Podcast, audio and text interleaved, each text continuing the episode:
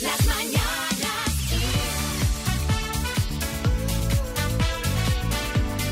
Xavi Rodríguez. Hola a todos, bienvenidos al podcast de las Mañanas Kiss. Qué bien, qué maravilla poder disfrutar el programa así troceado, arrejuntado, con lo mejor de lo mejor. Hola María Lama, Hola Xavi Rodríguez. donde tú quieras, mientras ahora hay gente que está escuchando el programa haciendo deporte en el gimnasio. Sí. Hola Ismael, Hola Xavi, buenos días. ¿qué tal? Estupendamente. ¿Preparado? ¿Listo? Ya, ya. Podrías hablar un poquito más, ¿eh? Ayer le dije que siempre pisaba la sintonía. Claro, ahora Entonces, ¿por está ahí. de comedido? Entonces habla... Sí, eh, Ahora eh, como los sílabos, por si acaso viene la señora que canta. Dice, ahora no me van a pillar a mí. Hombre, Venga, va, vamos a empezar repasando cuáles son los temas del día.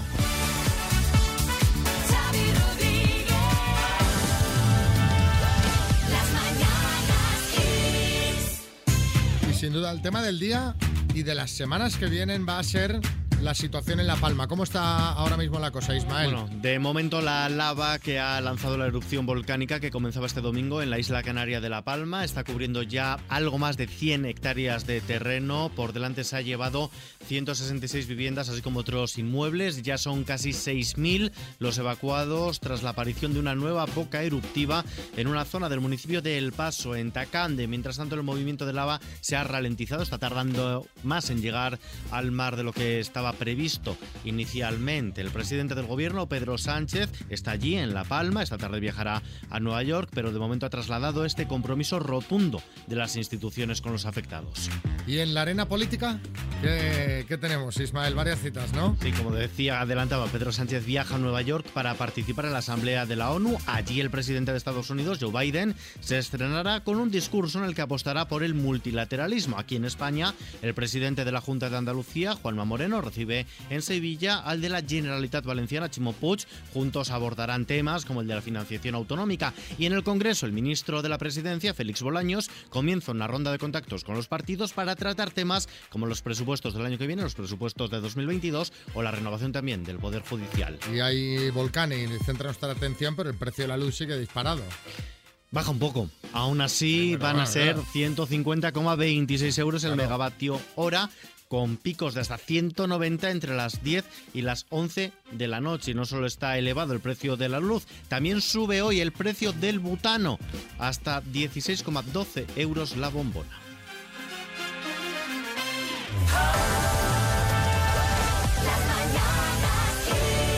María, hay que celebrar cosas. Si es el cumple de una oyente nuestra, es nuestro cumple. Claro. Pilar, felicidades. Gracias. Eh, oye, que tienes ahí tanta gente que te quiere muchísimo y te quiere felicitar a través de la radio, que aquí estamos llamándote de parte de tus hijas, de Pilar y Alejandra, Sí. porque dicen que eres estupenda madre y mejor abuela. Uy, por Dios, qué bien. No me lo esperaba yo eso. ¿Qué, ¿Cómo- qué te parece ese chute de ego de buena mañana? Hombre, Eso me sube la moral a tope.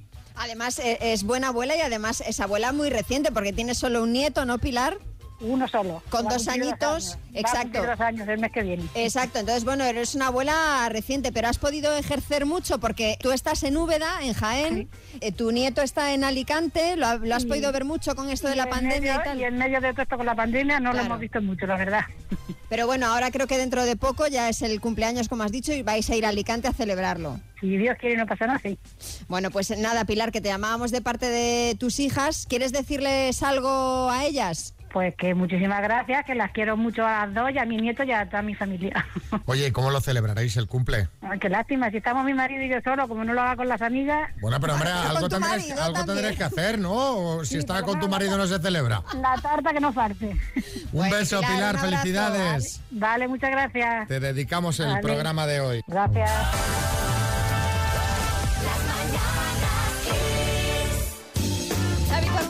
Sido víctima de una estafa? Eh, sí, el año pasado me dijeron que si me apuntaba al gimnasio que iba a perder peso y nada, tres meses apuntado y, y sin bajar de peso, ¿eh? Eres muy O sea, gracioso ahí- tú. Es que, es que además de apuntarse hay que ir, eso no te lo explicaron, ¿no? Bueno, Sí, también me lo explicaron. esa supuesta estafa supuesta se queda en nada comparado con lo que te voy a contar ahora. En Málaga, la Policía Nacional ha detenido a la responsable de una clínica de depilación láser por presunta estafa al cerrar el negocio sin previo aviso y dejando a un montón de clientes con tratamientos por finalizar. Sí, Arguiñano.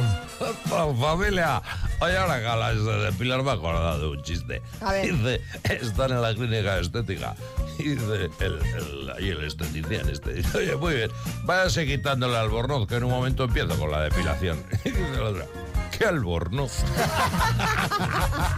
Bueno, menos risas, menos risas porque, claro, la cosa es seria. Esta señora, la propietaria de este local, además tenía otros, otros locales de depilación de los que eh, ha quitado toda la maquinaria y todos los equipos y sin dar ningún tipo de alternativa a los clientes para poder terminar sus tratamientos. De momento ha recibido 28 denuncias, pero seguramente haya muchos más perjudicados, porque claro, el negocio tenía una cartera de atención 2.000 clientes Caramba. aproximadamente. Muchos de ellos habían contratado los tratamientos a través de una financiera encima. Y claro, ahora tienen una deuda pendiente a pagar a plazos. Terrible. Eh, bueno, que acabe de la mejor forma posible para los afectados, que les devuelvan el dinero por lo menos. Y que, y que les terminen de depilar. Porque, Pero ya, claro, que, le- esto- ya que termine otra persona. Claro, ¿sabes? sí, sí. No, además te quedas con la depilación a medias, aparte del dinero, es que cuando te estás depilando con el láser, yo lo sé por nuestro compañero Galletita, que está haciéndose... y, y que va a clapas, ¿sabes? O sea... A capas. Sí, Quedan como calvas. ¿eh? quedan calvas, ¿no? Queda una cosa, una cosa un poco rara. No puedes seguir así con tu vida. Bueno, ¿cuándo fuiste víctima de una estafa? Cuéntanos, 636568279. Cuéntanos y así ayudamos a otros oyentes a que no caigan. Eso es. 636568279. Le habían clonado el teléfono a mi sobrino con los contactos absolutamente de todos. Y cuando se comunicaron los delincuentes conmigo haciéndose pasar por él, inmediatamente cuando me pidieron dinero, llamé y, y le dije a mi sobrino y él no tenía ni la menor idea de nada. Ya le habían pedido dinero a 18 amigos de él, entre colegas y contactos, y le habían dado, mm, el que menos le dio, le dio menos de 100 euros. Esto, esto a mí me ha pasado con una persona a la que le cogieron el Instagram y esa persona me escribía, ¿no? Oye, mira, que si a me puedes hacer un ¿En bizum. serio? Sí. Una persona que tú conoces además, que bueno, que no lo digo porque no es conocida, pero em, pero vaya, que sí, que Ah. te hackean la cuenta y piden dinero en tu nombre, en plan, inventándose una emergencia. Eh, sí, Carra. Apa ahí. Oye, se lo hicieron a mi suegra, ¿eh? Y nos llamaron los secuestradores estos, pero para decirnos que nos la mandaban de vuelta y que ya pagaban ellos el taxi, ¿eh? Suso. Estaba hablando con un compañero que me hacía falta un radio CD para el coche y un chico estaba al lado y tal y se dirigió a nosotros y dice, mira, dice, un amigo mío está vendiendo uno, déjame 50 euros, voy a la casa que vive aquí al lado y, y te lo traigo, 100 euros pide y tal. Pues todavía estoy esperando por el Pero- radio CD. Pero claro, es que no te olió mal. María José, pero hay gente que está la que salta, ¿eh? Sí, sí, fíjate. Está- estafa en el aire. Una, una conversación así al vuelo y dice, aquí me Es- saco yo 50 euros. Estafa al vuelo, María José. Cogí un curso en la Brighton de inglés y lo hice financiado, claro. Bueno, pues llevaba como una cuarta parte del curso y uno de los días que fui al- allí al local habían desaparecido. Así que tuve que seguir pagando el curso Jolín. y se acabó el inglés. En esos casos no hay ningún tipo de seguro. Tiene que haber algo, yo ¿Sabes? creo que, Porque, hombre, claro, es que... que estés pagando un tratamiento que no te dan, bueno, que esto también se ha visto con un montón de clínicas dentales. Sí, no, sí, sí, no sé por qué todas estas cadenas eh, siempre se ven en formato cadena, ¿no? Mm. De, de empresas como muy, en teoría, muy grandes que Sí, sí. no deberías sufrir y, y pasan estas cosas. Clock Speaker 4 de Energy System, qué maravilla. Qué pasada, Oscar, acostarte y dejar el eh, móvil encima de este despertador y que ya se vaya cargando sin enchufarlo en ningún lado porque tiene carga inalámbrica. Vaya, tiene buena pinta eso. Hombre, al menos práctico es. Te lo vas a llevar si me dices siete palabras en 30 segundos que empiecen por la letra R. Por la R. R de Roma, de Rajoy. Vamos a ver, ¿qué tal será? A ver, a ver. Oscar de Ciudad Real, con la R, dime. Expolítico. Rajoy, Deporte acuático. eh, paso. Órgano humano. Eh, paso. Hierba aromática. Mm, paso. Plato típico italiano. Paso. Cantó en Eurovisión. Paso. Género musical. Paso. Bueno, es que no te la voy a repetir porque has pasado en todas menos en la que te he dicho yo, que es la de Rajoy. te has quedado bloqueado, ¿no, Oscar? Oscar, Un poco, los nervios. te has quedado ahí pillado. Vamos a repasar. Sí. Deporte acuático, por ejemplo, el rafting, un órgano humano, pues un riñón, hierba aromática, por ejemplo, el romero, plato típico italiano, unos raviolis, cantó en Eurovisión Rafael y género musical, por ejemplo, el rock. Así que solamente hemos tenido un acierto, Oscar. muy, muy mal. Que, es que Pero a esta bueno. hora de la mañana Sí. uno todavía no está, no está a tope. No está puesto. Te mandamos una, una tacita de las mañanas Kiss para que tomes el café, ¿vale? Vale, muchas gracias. Un abrazo, Oscar. Un abrazo, Oye, María, que yo soy medio gallego, ¿eh? Que toda mi familia paterna es gallega, que me encanta Galicia, pero no puedo estar todos los días en el programa contando qué pasa en Galicia, que esto se va a acabar llamando las mañanas Vico. Es que esto que ha pasado es tan bueno que, creo que he- hemos de compartirlo y encima es que nos hemos enterado porque uno de los protagonistas de la historia ha sido quien lo ha hecho público en Twitter. Esto ocurrió este pasado fin de semana. Arroba samuvilla6 escribe en Twitter. Ayer fuimos cinco chavales de Ordes, que es un pueblo de A Coruña, a una discoteca de A Coruña capital. Y hoy por la mañana volvimos cuatro en el coche porque uno volvió andando a las tres y media de la mañana. Andando de Coruña a Ordes, que son 38 kilómetros. Solo a las 3 de la mañana. No conozco mayor personaje ni lo conoceré nunca. No, no, esto es, esto es. Ah, yo voy, tiro- yo voy dando un Voy paseo. tirando, sí. Voy dando un paseo. Sí, sí. Y emprendiendo la marcha de tres, señor, que le quedan 40 kilómetros. Sí, sí. Sí, Mariano Rajoy. Hombre, eh, este es de los míos. Eh, esa distancia, andando rápido como yo, pues se la hace uno en un periquete. ¿eh? Hombre, pues no tanto preside- expresidente. Bueno, el caso es que al chaval le Pare- llevó... pareces José Luis Moreno, ¿sabes? Haciéndotelo todo tú. Le llevó ocho horas. A las 12 menos cuarto de la mañana mandó un WhatsApp al grupo de amigos diciendo, señores, acabo de llegar a casa. Y se puede comprobar porque están las capturas de WhatsApp en Twitter y todo. Claro, los amigos no daban crédito. Personajes como este hay en todos los grupos de amigos y, y- y si no tienes eh, un amigo en tu pandilla que es un personaje, es que el personaje seguramente eres, Eres tú. tú. O sea que por eso queremos que nos contéis cuál de tus amigos es más personaje y por qué. 6, 3, 6, 5, 6, 8, 2, 7, 9. ¿Cuál de tus amigos es más personaje y por qué? En un ratito, en nada, escuchamos los mensajes que nos mandáis. Sí, Salvador y ya. Y bueno, y en mi caso, el personaje era yo. ¿eh? Vaya persona, estaba hecho malote, cosas gordas. eh, por ejemplo, íbamos a, a la hamburguesería a merendar y, y una vez nos recogí la bandeja. Guau. ¿Cómo os quedáis? eh? Carambaro, ¿no? Muy, Sí, sí. muy punky. Otra, otra gorda. Una vez eh, desordené unos CDs en una tienda de música, puse Beethoven en la V y Vivaldi en la B. Era un tipejo yo. Cosas de jóvenes. Buenos días, equipo. Personaje, personaje, creo que ese título me lo llevo yo.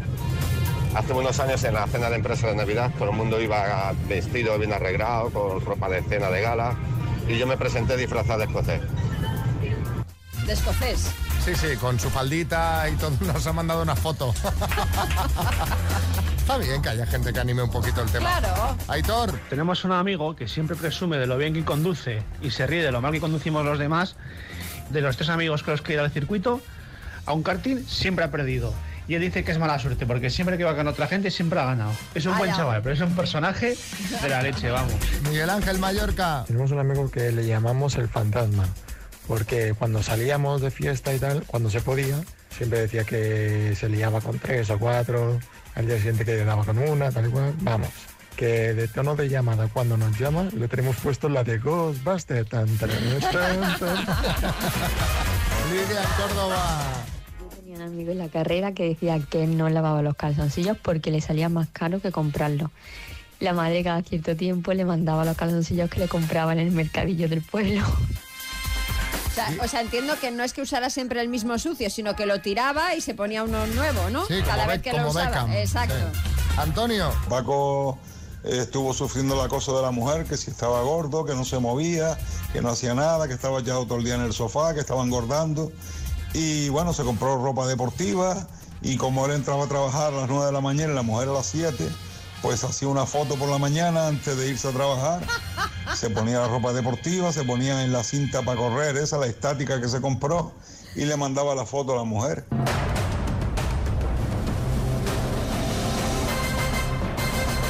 El minuto. Este momento en el que alguien se juega un dineral en un minuto. Hoy son 7.250 euros. Quien va a jugar es Rosa, de Aranjuez. Hola, Rosa. Hola. Con la ayuda de su marido, de sus hijos. Todos ahí concentrados en casa. Vamos a soñar, Rosa. ¿En qué nos gastaríamos ahora? Eh, ¡pam! 7.250, bien, bien. ¿En qué nos gastaríamos el dinero? Pues yo creo que lo primero que haríamos sería hacer el viaje que tenemos pendiente del año pasado, que queríamos haber ido a Roma y con la pandemia tuvimos que, que anularlo. Así que de primeras, eso seguro, vamos. Esto sería Roma Deluxe, ¿eh? Porque Sí, sí, desde luego. Esto- Roma, tutiplén, porque... claro, cerradme el coliseo. Por mí. lo menos, por lo menos. Bueno, eh, venga, vamos al lío. Primero ganamos el dinero y luego comentamos. Sí. Cuando tú quieras empezamos. Pues venga, ya. Rosa, de Aranjuez, Madrid, por 7.250 euros, dime, ¿cómo se llama a los animales que carecen de espina dorsal? Paso. ¿Cuál es el país de origen del queso pecorino? Eh, Italia. ¿Fue presidente de Chile, Pinochito o Pinochet? Pinochet. ¿Qué serie ganó más premios Emmy este fin de semana? The Crown. ¿En qué ciudad está la sede del Banco Central Europeo? Paso. ¿De qué cantante es el tema de los 90? Papá, cuéntame otra vez. Paso. ¿Qué futbolista ha heredado el 10 de Messi en el Barça? Ansu Fati. Nombre y apellido de la ministra española de Turismo. Eh, Reyes Maroto. En matemáticas, ¿cómo se llama el signo de la raíz cuadrada? Paso. ¿Cómo se llama la sede del Departamento de Defensa de Estados Unidos? Paso. ¿Cómo se llaman los animales que carecen de espina dorsal? Invertebrados. ¿En qué ciudad está la sede del Banco Central Europeo? Ay. Era Frankfurt, Que no se puede Rosa. pasar tanto. Pero ya no ha entrado. Eh, lo has dicho tú. Sí, ya, ya lo sabéis, ya lo sabéis vosotros. Y, y lo que pasa que es normal que uno se frena al principio, pero ya me dirás, sin espina dorsal, los invertebrados, que es de Sí, aquellas cosas que, que son los nervios de entrada. Eso es. Bueno, pues eh, aparte de Frankfurt, que fue una de las respuestas que te había faltado por dar, el cantante cuyo tema de los 90 fue Papá, cuéntame otra vez, era Ismael Serrano. Ah. El eh, signo de la raíz cuadrada se llama radical y la sede del Departamento de Defensa de Estados Unidos, el Pentágono. Han El sido Pentágono. seis aciertos en total, Rosa. Bueno, pues Da, nada, da rabia porque gracias. "Ay, es verdad, el Claro, Pentágono. Son cosas que se saben, pero los Sí, nervios. Es que, es que en el coche es más fácil, ¿eh? Que en Sí, antena. ¿Qué, no- qué se nota por dentro del cuerpo? ¿Cómo es la presión esa? Pues es que no tiene nada que ver porque ahora lo Claro. pienso y digo, pero como no he podido decir invertebrados, por favor. Pero bueno, en fin. Bueno. un par de tacitas me mandáis para los niños. Eso ¿no? sí, eso está hecho. ¿eh? Venga, muy bien, muchas gracias. Un beso muy Besos. grande. Gracias, adiós. Si te quieres apuntar al minuto 636568279 con nombre, apellidos y ciudad.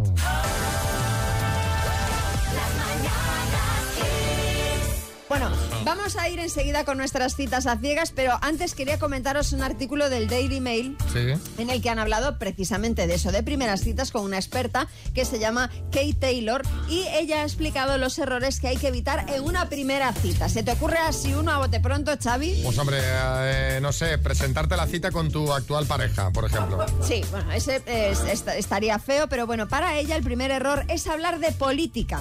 Ya tendréis tiempo de tocar temas conflictivos en un futuro y pelearos a gusto. Una Sí. primera cita no. Sí, Echenique. Ma, cuidado, cuidado que con la política se diga bastante. Que, que se lo digan a Pablo. Sí, la verdad que sí. Bueno, ojo al siguiente punto, doctor Amor, porque te lleva a la contraria. Kate dice que en una primera cita no hay que quedar para cenar. ¿Ah, no? Que lo ideal son quedadas de 90 minutos porque te da tiempo para comprobar si hay atracción o no y te quedas con ganas de más. Bueno, pero aquí la primera cita sería en antena la que hacemos nosotros, ¿sabes? Tienes razón, Sí, buena Car- respuesta. Ca- Carlos Lozano. ¿Pero qué dice? O sea, esta tía es una falsa, ¿sabes? O sea, que yo el otro día quedé con una churri y la llevé a un bar a ver el Elche Getafe, que son 90 minutos de partido, que es lo que dice esta tía, y al descanso ya se había pirado. Falsa. que es una Bueno, falsa. otro punto es no tratar temas escatológicos, que bueno, es bastante obvio. Tampoco hablar de salud, porque parecerá que estamos buscando un enfermero o una enfermera solidaria. Y ojo, ojo que esta- este punto es controvertido. Nunca tener cardio en la primera cita. Kate recomienda que haya al menos seis citas. ¿Qué dice, hombre? seis citas antes de que haya temita. Eh, Mira, si quieres la primera no, pero hombre, Hombre. seis citas. Sí, José Coronado. Eh, venga, hombre, Kate, eh, acuéstate y. Con la única persona que tengo seis citas sin que haya cardio es con mi proctólogo. Bueno, y por último, Xavi te vuelve a llevar la contraria. Dice que nada de primeras citas bajo techo, nada de restaurantes. Según ella, lo ideal son primeras citas al aire libre, pues tipo un picnic, la playa, Esta un señora. lago, un parque temático. Esta señora será una experta, pero no tiene ni- idea. O sea, tú en una primera cita quedas con alguien, vamos a ir a un parque a hacer un picnic. Es que yo ya no voy. O sea, no voy a esa primera.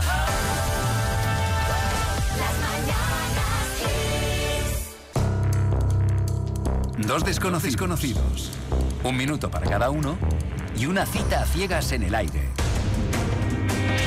Proceda, doctor Amor. Vamos a repasar cómo fue la cita entre Verónica y Fernando Ositúo. Se conocieron así en antena. Por- escuché que te llamas Felipe, ¿correcto? ¿Felipe qué? correcto. Ah, patón, decía el apellido, no lo he entendido. Ok, Felipe Padrón. Dios mío, ¿qué habrá pasado en el cielo que acaba de caer este angelito para mí, verdad? Eso es verdad. Mira, mira Felipe, o eres, o eres un angelito o eres un diablillo, cuéntame. Yo soy como Dios. ¡Wow! ¡Qué bueno, vale! Entonces la vamos a pasar chéverísimo, ¿viste? Tú y yo. Felipe. Es que le voy a llevar una sorpresa. Le voy a llevar Madre una mía, cómo me sorpresa. está poniendo. Felipe está ya, Felipe está ya, que está nervioso. pregunta, Felipe, ya para qué. Vamos a cenar, Felipe. Venga, vale. Y Verónica, ¿tú qué dices? Que Pero por supuesto, si ya le tengo una sorpresa preparada, le voy a llevar un mini karaoke. ¿Y qué es eso? Ah, Ah, karaoke, no te lo karaoke. Voy a decir, no te lo voy a decir. Bueno, ¿qué opináis? ¿Acabó la cosa en karaoke? Hombre, yo creo que sí. Creo que ganas había. ¿Queréis saber qué karaoke le llevó Verónica a Felipe? Sí. Sí, sí.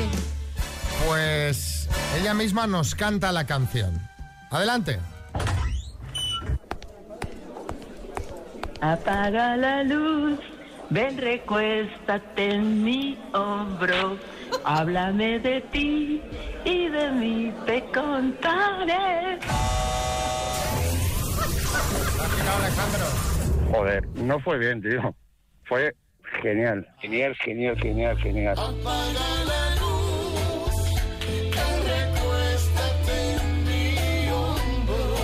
Ay, muchachos, por- no sé ni siquiera por dónde empezar. La escuchamos, es que nos tenemos que sentar los dos, uno al lado del otro, hombro con hombro, codo con codo. Porque si juntamos los cachetes, juntamos los pechitos y juntamos el ombligo. Es de su país, digamos, bonito, la verdad es que es muy bonito. Tú fumas, y yo le digo, no, yo no fumo, pero no me importa. Anda, anda a hacer lo que tú tengas que hacer y no hay problema. Y el hombre ha regresado con un ramo de flores, con una rosa roja y espectacularmente hermosa. ¡Ay, qué bonito! Yo le di un besito a ese señor porque se lo ganó. Nos fuimos luego a tomar algo y íbamos de la mano. Y hoy, por ser mi cumpleaños, él me va a ir a buscar al restaurante cuando salga ahorita a la una de la mañana. Que muy pesado, ¿eh? Eh, doctor Amor, le voy a comentar a usted una cosita. Habla usted en el clavo total. Súper feliz. Y es de mi misma forma de ser. Muchas gracias por todo. El señor no será Brad Pitt, ni Arnold Schwarzenegger, ni nada por el estilo. Pero mira, ese señor es un cuchi cuchi baby. Pero... ¿Pero por qué le llama todo el rato a ese señor? Igual no se acuerda de cómo se llama. Ese señor. Eh, sí, Carlos Lozano. Vamos a ver, vamos a ver, vamos a ver, hermano. O sea, que está todo muy bien, ¿sabes? Pero, pero ¿qué es eso de Cuchi Cuchi Baby? O sea, estamos hablando de un señor que parece el nombre de una muñeca de famosa. Cuchi Cuchi Baby. Pero es que además os tengo que dar un bonus. ¿Cómo? Tengo material exclusivo. Una foto al estilo de Sálvame ¿Qué me dices? y ojo con el Cuchi Cuchi Baby que metió hocico. No, ¿en serio? Sí, sí.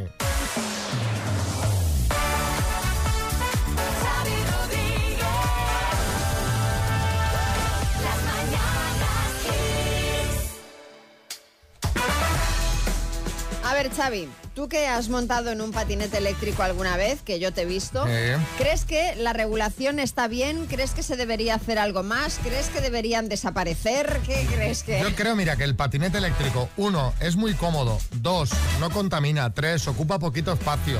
Creo que está muy bien, pero, pero, depende de cada municipio, pues eh, se debería regular bien su uso. Porque, por ejemplo, Madrid tiene que ir por donde van los coches. Y eso es un peligro para el que va en patinete, porque claro. Y, eh, y si va por la acera es un peligro para los que van caminando. O sea, que hay que crear espacios, hay que pensar a las ciudades pues para, para mejorar en este sentido. Efectivamente. Bueno, las estadísticas dicen que uno de cada cuatro españoles ha usado el patinete eléctrico alguna vez, pero el 90% piensa que no están bien regulados. Se han hecho avances, como por ejemplo que sea obligatorio el uso del casco. Esto ocurre, por ejemplo, en Madrid 360, que es lo que era Madrid Central, Sí. para todos los menores de 18 años y para aquellos que lo usen como instrumento de trabajo, pero aún así el número de incidentes con patinetes eléctricos en, las- en los últimos meses se ha disparado.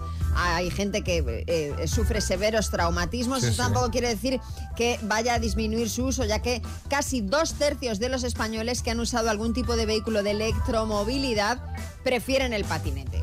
Sí, Echenique. Bueno, yo creo que las patinetas son un peligro. Por- eh, A mí el otro día me adelantó una por la acera, sin intermitentes ni nada, me Claro. despeinó, Vaya. fui a por él dándole las largas, pero se escapó. Parecíamos los autos locos. Esto de, los patinetes da mucho que hablar. eh, porque el uso cada vez es más habitual, pero no a todo el mundo le gustan. Y por eso queríamos hablar con vosotros. Yo ya, ya os he dado mi opinión, pero me interesa escuchar la vuestra. ¿Pensáis que nuestras calles están preparadas para los patinetes eléctricos? Sí, no. ¿Qué propondríais? ¿Por dónde creéis que deberían circular? ¿Hay que anteponer la sostenibilidad a la seguridad? ¿Podemos hacer que convivan las dos cosas? Por favor. Abrimos mesa redonda. Contadnos 6, 3, 6, 5, 6, 8, 2, 7, 9. Pero si las calles no están preparadas ni siquiera para las personas con movilidad reducida, que eso debería de ser lo prioritario, ¿cómo van a estar preparadas para los patinetes si apenas lo están para las bicis?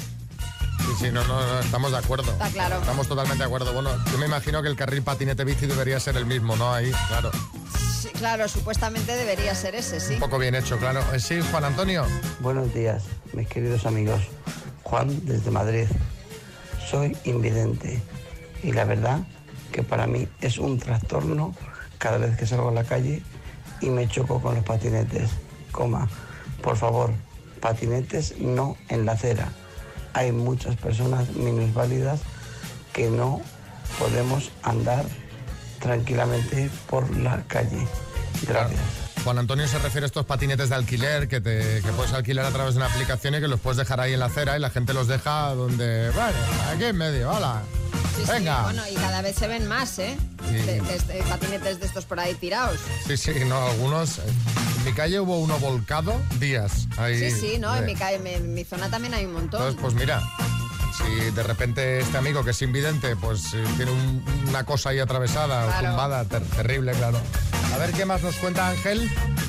Buenos días. Eh, yo directamente los prohibiría y solo los dejaría para circuitos, porque algunos van como locos, se atraviesan como quieren entre los coches y ya alguna bicicleta se dan un peligro, y sobre todo los repartidores de motos. Los patinetes es todavía peor y encima van sin casco, sin chaleco reflectante y sin nada. Por lo menos que haya un orden, que vayan con chaleco y que se les multe por hacer las locuras. Cada van de dos en dos montados. Otro mensaje, Nuria en Mallorca. Claro que sí, los patinetes están muy bien, no contaminan, deberían estar regulados, pero también debería ser obligatorio llevar un seguro, Pues igual que para las bicicletas. O sea, de- todo el mundo debería tener seguro, excepto los peatones. Un saludo desde Mallorca. Vamos a por la ronda de chistes, chiste en Ibiza, Antonio. ¿Crees que soy fea? Claro que no, almorrana. ¡Almudena! Eso, eso, eso. Chiste en Madrid, Emilio. Dice, papá, papá, ¿cómo funcionan los motores eléctricos? Dice, ¿ves la nevera? Dice, sí. Dice, pues tráeme una cerveza. Chiste en Sevilla, Miguel. Soy minero. Y dice, doctor, ¿no crees que se está pasando usted con la conoscopia? Chiste en el estudio, María Lama. Oye, ¿me invitarías a tomar una copa por ahí o algo? Dice, me encantaría, pero no salgo con mujeres casadas. Dice, pero Paco, si soy tu mujer, dice, lo siento, no hago excepciones. En el estudio, Bertín. Dice Paco, qué romántico eres, una cenita con vela. Dice, ¿a qué se debe? Dice, a que nos han cortado la luz. Ahora ya estamos en ese punto que antes de que te, que te la corten ya tenemos que empezar a plantearnos hacer cenas con velas. sí, sí, por ¿Sabes? Por ahorrar. ahorrar. Porque sale más, sale más caro cenar en casa que la Sí, luz sí. encendida que ir al restaurante. Desde luego. Cuéntanos tu chiste 636568279 si lo escuchas en antena te llevas la taza de las mañanas Kiss. La tinta, eso, esas manchas de tinta que no se van, ¿sabes? Sí. Pues hoy tenemos un truquito del día que nos manda Marina desde Sevilla para quitar esas manchas. Un truco que está muy bien cuando tienes una mancha de tinta porque se te ha explotado un bolígrafo en una camiseta o en un bolsillo que lo has dejado es meter esa prenda en leche o ese trocito de mancha en leche y la leche absorbe completamente la tinta y así se limpia mucho mejor. Buena para todo, la leche, para los huesos, para la tinta. Eh, sí, Revilla. Pues te digo una cosa, es verdad que funciona. Un día me manché todo el traje y la camisa de tinta, me metí con ropa, vestido en la bañera llena de leche, de bacuca cántabra, como Cleopatra, y se fueron las manchas. La- yo creo que la de Cleopatra era de cabra. ¿eh? De burra. Escucha. De burra. ¿Qué de burra? No de que no- vaca cántabra. Sabía yo que de vaca no era.